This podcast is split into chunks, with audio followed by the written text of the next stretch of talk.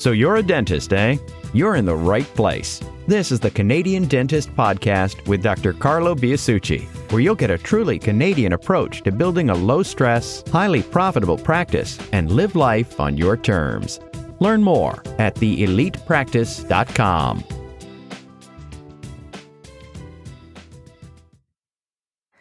So, should you have non production wage for hygienists when training or doing other tasks? Ah, that's a good one. I like that one.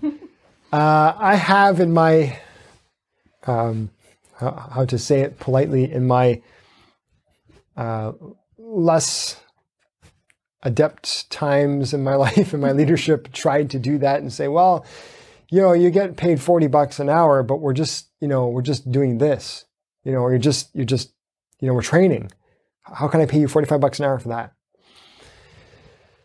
At the end of the day, the difference between so if I the, the question is if I'm going to pay a hygienist, you know, let's say uh, 25 bucks an hour when we're doing non-hygiene stuff, or if I'm going to pay them to like assist, then they're not going to get their wage. They're going to get uh, 25 bucks an hour. If we're going to do training, they're going to get 20 bucks an hour.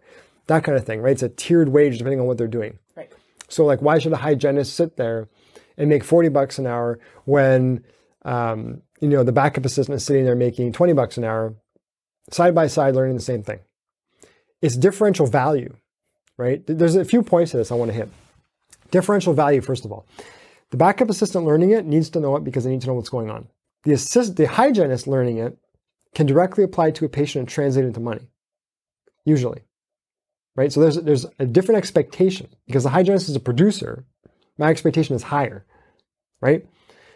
The other side of it is if I take away half their wage, am I motivating them to do it or not? Right. Right. It's like, okay, you know, here, five year old child is a bowl of chocolate ice cream.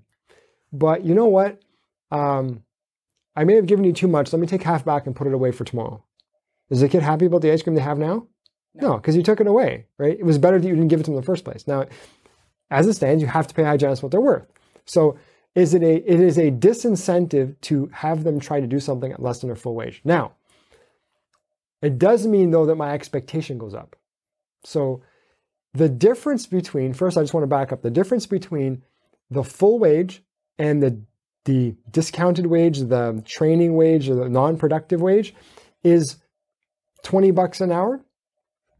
If and, it, and I'm having them do whatever for a few hours, the 50 or 60 bucks difference it's not worth the disincentive. It's not worth haggling over.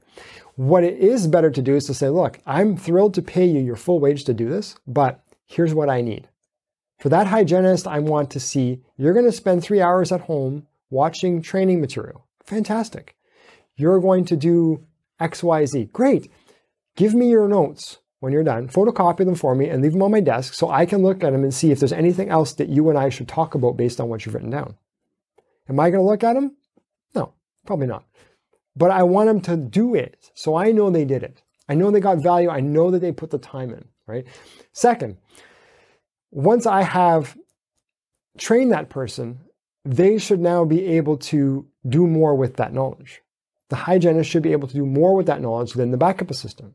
Because I, and again, if it's useless material, then why have them do it? But if it's material that they can learn, like there's not really much in our program that isn't valuable to everybody on the team. Mm-hmm. But give you an example, like the backup assistant doesn't interact with patients very much, but the hygienist does. So even a thing that isn't about specifically hygiene still will help them with their mindset working with the patient in front of them, right? So I just want to have more accountability in place with the hygienist who's getting that higher wage right. to make sure that that my time is worth it, right? that I'm spending, investing wisely, right? I think that's, you know, that's that's the bottom line. Really, that's that's what I would want to do. Yeah. Thank you for listening to this episode of the Canadian Dentist Podcast. If you want to know how Dr. Biasucci tripled his practice in three years and cut his work week in half, request your free information kit at theelitepractice.com.